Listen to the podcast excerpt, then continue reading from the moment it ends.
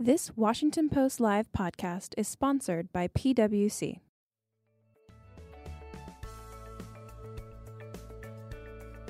You're listening to a podcast from Washington Post Live, bringing the Post's newsroom to life on stage. On June 26th, economic experts and business leaders held in depth conversations live at the Washington Post about the impact of the tax law six months after it took effect and what is ahead for the next phase of tax reform in America. In this segment, Kevin Hassett, the head of President Trump's Council of Economic Advisers, discusses whether the tax reform package is delivering on its promises and where tax reform goes from here. Let's listen.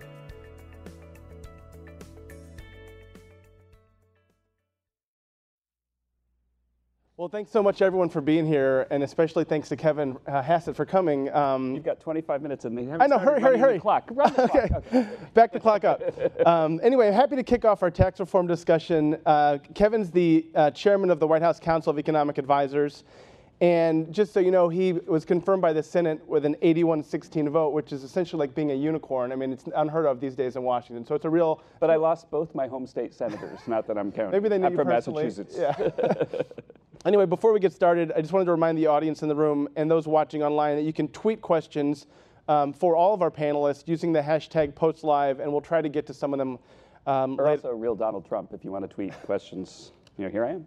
okay, well, speaking speaking of the president's Twitter feed, actually. Um, It did happen once on TV, by the way, that he tweeted while I was on TV about what we were talking about. oh, really? Yes. Was it liberating because you hadn't seen it and you couldn't It, it- respond? I just felt like I was in this new world order where the media is changing.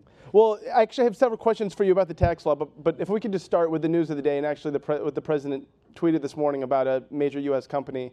Yesterday, we saw the Dow Jones Industrial Average fall 300 points. Um, and so it's down about 2,500 points from its peak in January. It sounds like a lot of this is due to escalating fears about trade wars. You know, there's a lot of um, optimism after the tax law passed, and now there's a lot of concern. Um, and I think you've used the word um, in, um, uncertainty. You know, but but now we're seeing companies actually changing behavior. Prices are going up, steel and lumber. Harley Davidson, you know, major U.S. iconic U.S. company, said that it was moving some of its more of its operations outside the U.S. to avoid Europe's retaliatory tariffs, and the president responded very angrily, saying that they were waving the white flag. What do you, what's your response to that? Do you think they're waving the white flag? Well, well, first, it, it is correct that uncertainty is bad for markets, and uh, you know, economists call uncertainty a, a, a mean-preserving spread in what might happen, and so the idea would be that like the average is still zero, but you know, you increase the, the tails of the distribution, and I don't think that uncertainty is really the right characterization for what's going on right now because uh, the mean itself is hopefully going to move. The president has a clear objective of moving the world to a better place with more reciprocal trade deals, with lower tariffs uh, and lower tariff barriers or non-tariff barriers. And we're in the midst of, you know, negotiation to move us in that direction.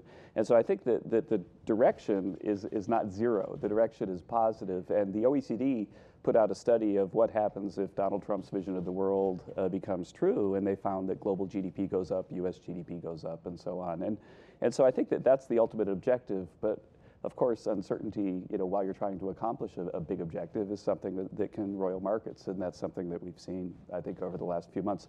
But the bottom line, though, is that, that you know, moving past Harley Davidson to the data, uh, if you look at what's going on right now because of the tax reform, which is the, the title Right. right of our event, then there's a massive amount, an explosion of capital spending, but especially an explosion uh, in the location of investment in the U.S.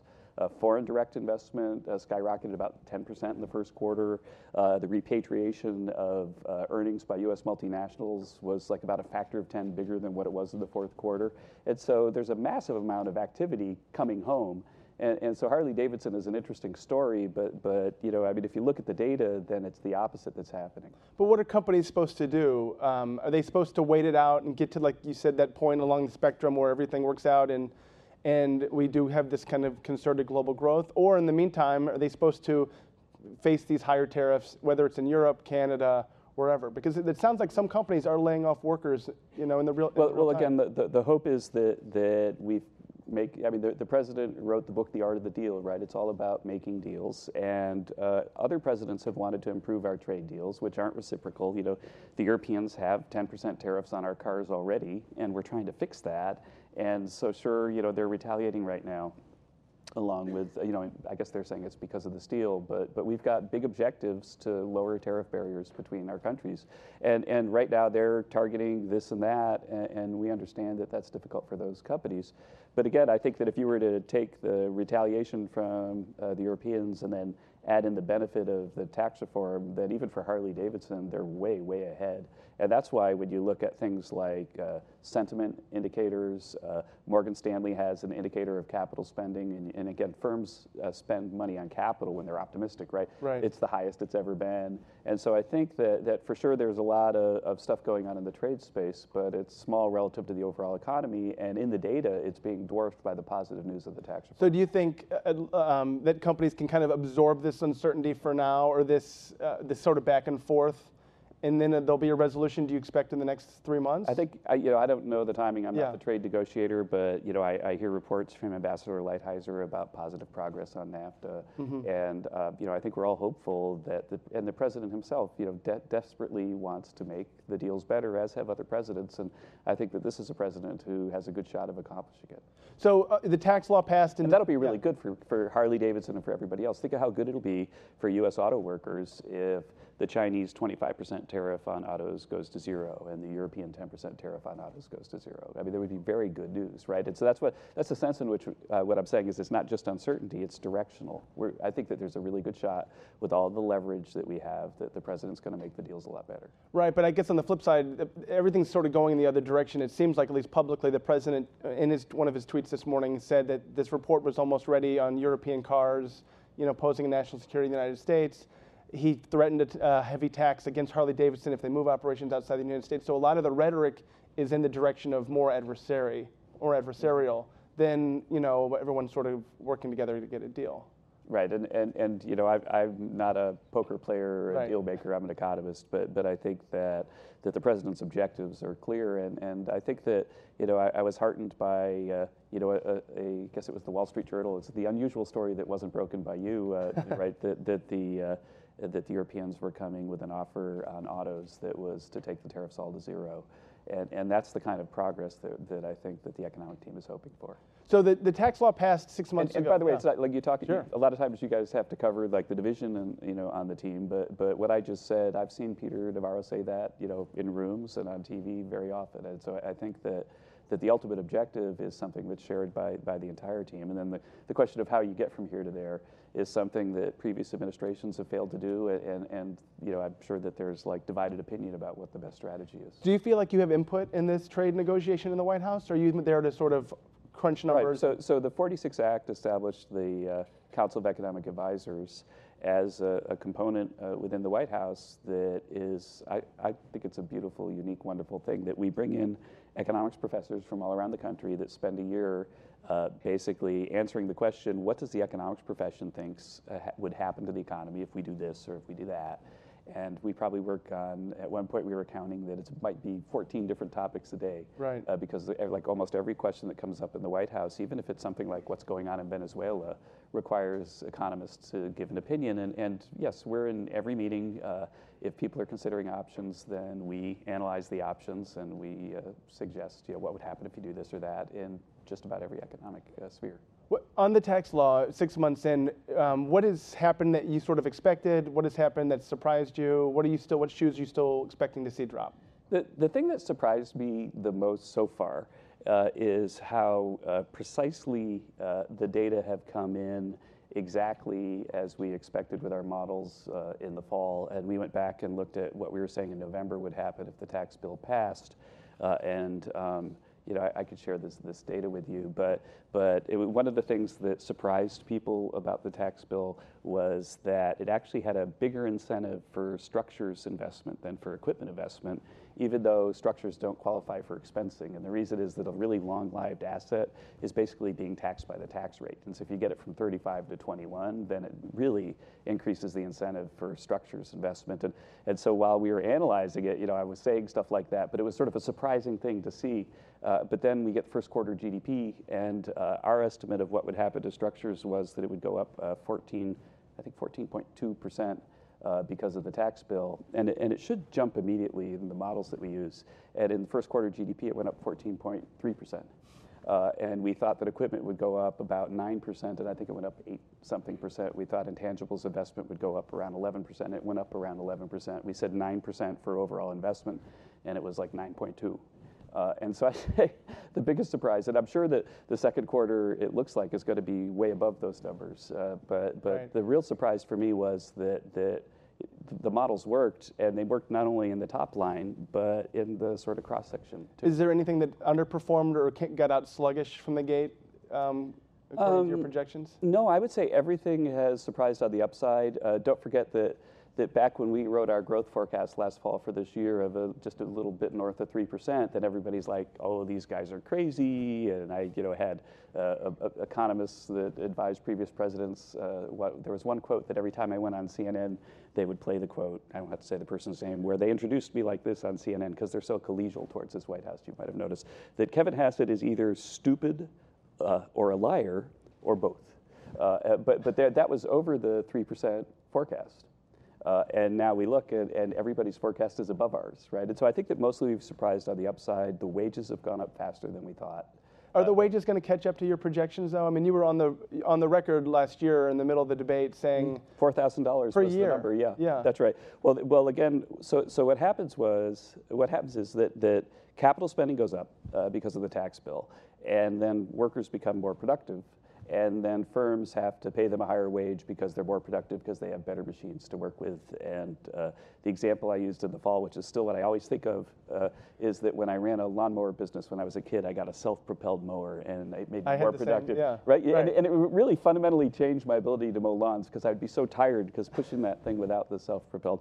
But yeah, I, I mean, we thought in over three to five years that the average wage in the U.S. would go up by $4,000, uh, and that was based on basically the capital accumulation happening that our models predicted. And so think about it. Uh, I just mentioned that the first quarter capital spending number came in precisely on expectation, and so we are on the path uh, to get that extra money. But the thing that surprised me is how many firms uh, looking ahead to a tight job market and a lot of, of higher productivity have increased wages already. Uh, and so uh, through bonuses or through, through, wages? Well, you know, bo- bonuses and wages both, and also uh, increased 401k contributions. But we've got, uh, we keep track of this. We're closing in on 7 million. We're north of 6 million workers have received an average increase of 1,200 bucks. Uh, but some of those uh, people in the database have already gotten the 4,000. And, and, and to put the 4,000 in perspective, Walmart uh, increased the minimum wage by $2 an hour. And if a full-time worker gets a higher wage by $2 an hour, then that's pretty close. It's getting up into the high 3,000s. It's, so say, let's just say it's getting closer to 4,000. And if the lowest paid guy at Walmart is already this year getting something that's you know within hailing frequencies of the $4,000, then it makes the $4,000 number seem pretty reasonable, right? And, and, so, but during the tax debate, when our analysis, uh, which again was just math and, and data, uh, was saying the 4,000 number, that you, you, would have thought that, that it was a crime against humanity to assert such a thing. But the fact that the lowest paid guy at Walmart is almost getting that in the first year, when we said it'd be three to five years, suggests that the thing's working. Do you expect the companies that offered those bonuses right out of the gate to offer bonuses again? Because clearly those mm-hmm. companies are going to get recurrent tax cuts.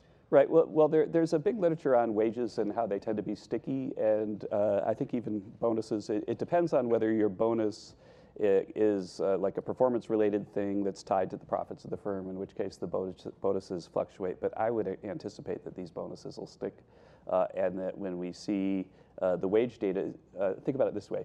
Uh, and, and we'll, I'm sure we'll talk about this next, say, February. So, so what should happen is if the bonuses don't stick, then wages should go down right? Because right. they got an extra 1,200 bucks this year, but then they don't get it next year. Uh, but I predict that wages will not decline next year; that they'll go up probably nominally 5%, something like that. And so the, the given data, what I'm seeing in the capital spending. the data you're seeing, I mean, it looks like the data shows that wages are increasing at about the same rate they did before the tax law passed. That's incorrect. Okay. actually. Yeah, I, I, I uh, had just recently uh, tweeted a chart about this, but uh, the employment cost index, uh, which I think is it's a measure of nominal wage increases, which it turns out that labor economists don't want you to adjust uh, for inflation because you've got the nominal wage measure is noisy and the inflation measure is noisy. And so if you take two noisy things and divide them, uh, then it's even more noisy. And so to look at what's going on in the labor market, it's pretty widely accepted. You should look at nominal wage growth with the employment cost index, uh, which is, I remember when I worked at the Fed, it was Alan Greenspan's favorite measure of this. And the employment cost index right now, over the last three months that we have data, is increasing at an annual rate of 4%. And that 4% increase is the highest we've seen since at least 2006. I have to say at least 2006 because they changed the way they make the data in 2006, and comparing before then is difficult. But it could really be the highest that we've seen in 20 years. Before um, you joined the White House, you, you wrote quite extensively about the deficit and concerns about the fiscal trajectory of the country that goes back decades. Do you feel like, do you worry that a legacy of this tax law could be its impact on the deficit? Or No, I think the deficit is skyrocketing, but it's not a legacy of the tax law. It's a legacy of the spending deal that just happened that you know spent you know a lot more than the president wanted. Uh, and and the way to think about the tax deal, by the way, uh, is that the the static score was about 1.4 trillion over 10 years. The the corporate side was that it would cost about 400 billion, and the individual side it was about a trillion. On the corporate side, the 400 billion that it would cost as a static score, you know, clearly dynamically, we're getting more revenue than that back. Uh, in fact, if you look at the CBO's current estimate for corporate tax revenue over the next 10 years, that it's above what their estimate was a year ago before the tax bill already. Uh, and so that the cost of the tax bill, uh, the loss of taxes, is on the individual side. that includes pass-throughs, right? Right, but 700 billion of the trillion.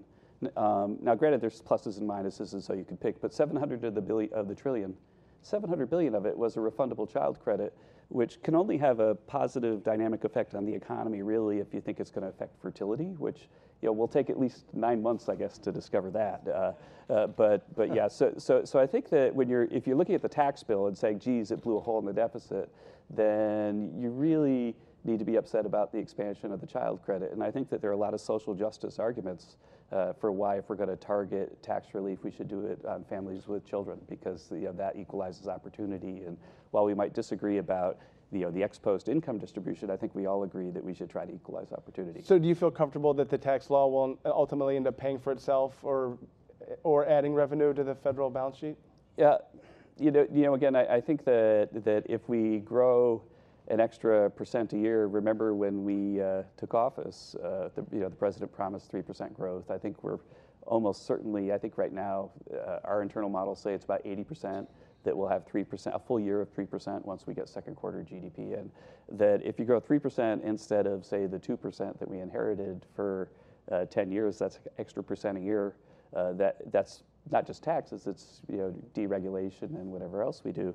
But a percent a year, that gets 10% higher GDP uh, in the 10th year. And I guess GDP in the 10th year right now is uh, estimated to be about 28 trillion. So, so you get 2.8 trillion dollars more GDP.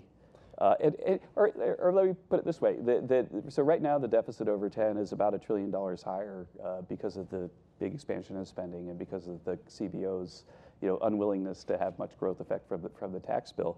Uh, but GDP over the next 10 years is like what more than four times Right. uh, higher than that. It's about six times higher than that. And so, so would you trade a trillion dollar uh, increase in the deficit for six trillion more GDP?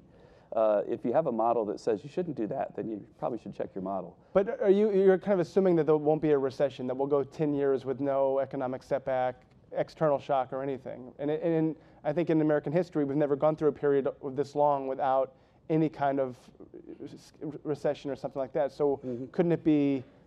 Exacerbated? You're right that a recession would change the trajectory. And, and if you go back and look, uh, I haven't checked every uh, CEA forecast forever. It, it, you know, it really is, as you know, the main job of the CEA is to do the forecast for the government of what uh, GDP growth will be.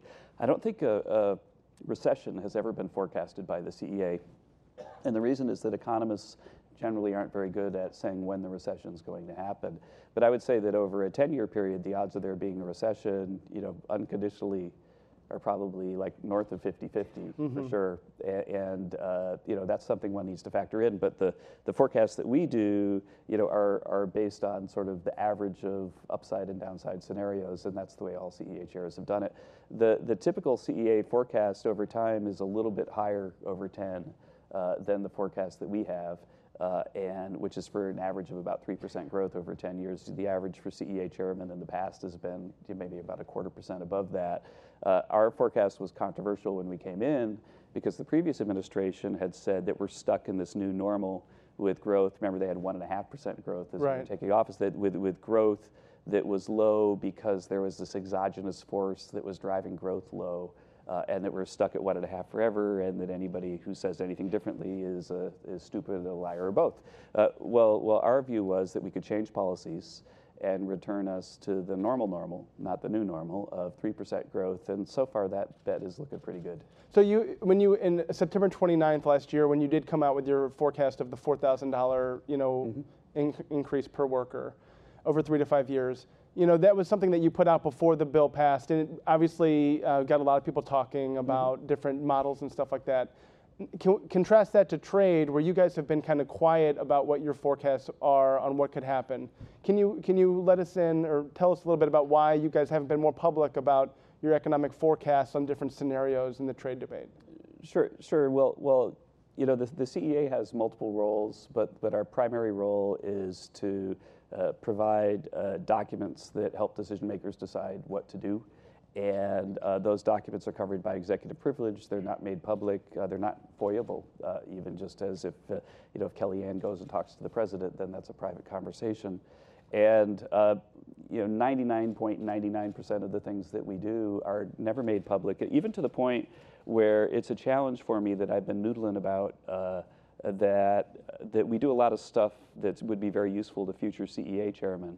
Uh, and uh, because we have to figure out some really tricky issue, uh, and it takes a lot of time to do it, and it would be useful if they could have our memo, but, but they can't.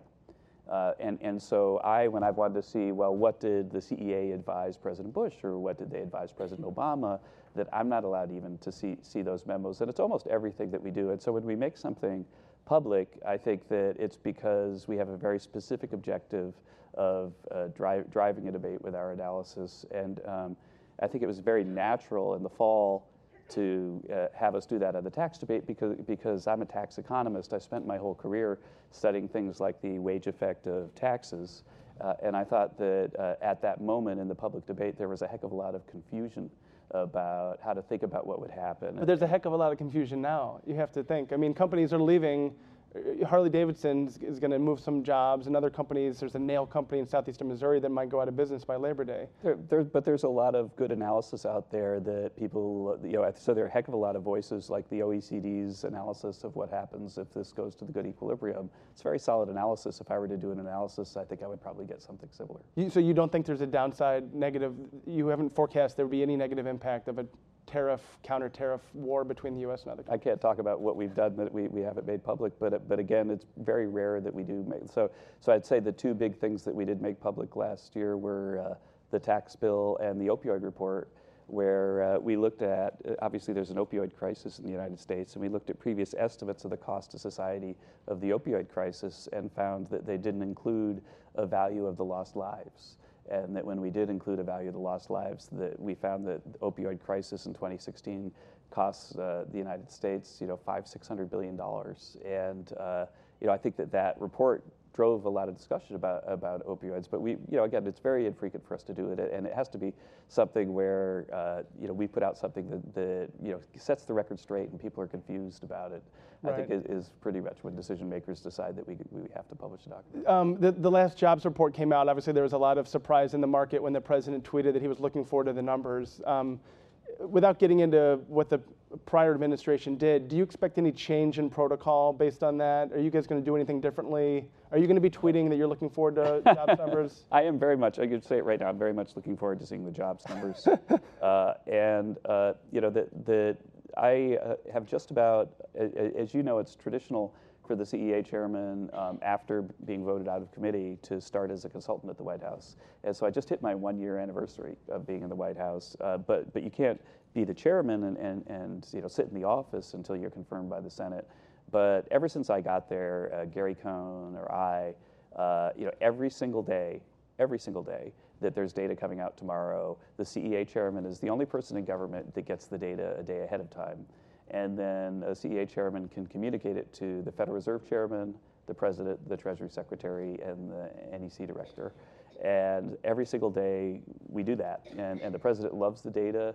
a lot of times our uh, five minutes on his calendar for data you know, turn out to be like half an hour or 45 minutes because he's so into the data. And we've been giving him the data a day ahead of time uh, ever since I can remember being in the White House. And uh, his, his tweet that he was looking forward to seeing the data uh, was you know, not a violation of protocol because he didn't say what, what the number was. But I agree with those who say that it's probably you know, best if we not be tweeting an hour before data come out. So you do you, so you won't do anything differently in the future, but you expect that maybe every single time we remind everybody of the protocols, and you know, moreover, uh, watch very carefully uh, to make sure that there are no signs that the data have gotten out. Um, it's, it's one of my main jobs is, is to protect that, and we take it very seriously. We don't talk about things on open phone lines. Uh, there's even a, a, little story, you know, hopefully it, it, might take longer than 20 seconds, but, but one of the previous CEA chairmen uh, had a tradition that if the data were really interesting, then he would walk across West Executive over to the White House to brief the president.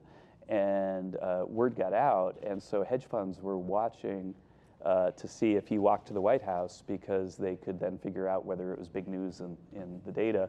And so I have a practice that I walk over to the West Wing every time I get new data, but I don't always go up to the Oval. but, but, but, but and, and again, that's because you don't want to say it on the phone. Right, you don't want to telegraph it. Yeah. Well, great. Well, Kevin, thank you so much for your time. It's been great thank having you. you. Um, and I want to hand it off now to my colleague, Libby Casey, who'll be talking to a panel of tax experts. Thank you so much. Thanks. Really appreciate it. Thank you. Thanks. Thanks for listening. To hear more interviews from this series and other Washington Post Live programs, visit us at WashingtonPostLive.com.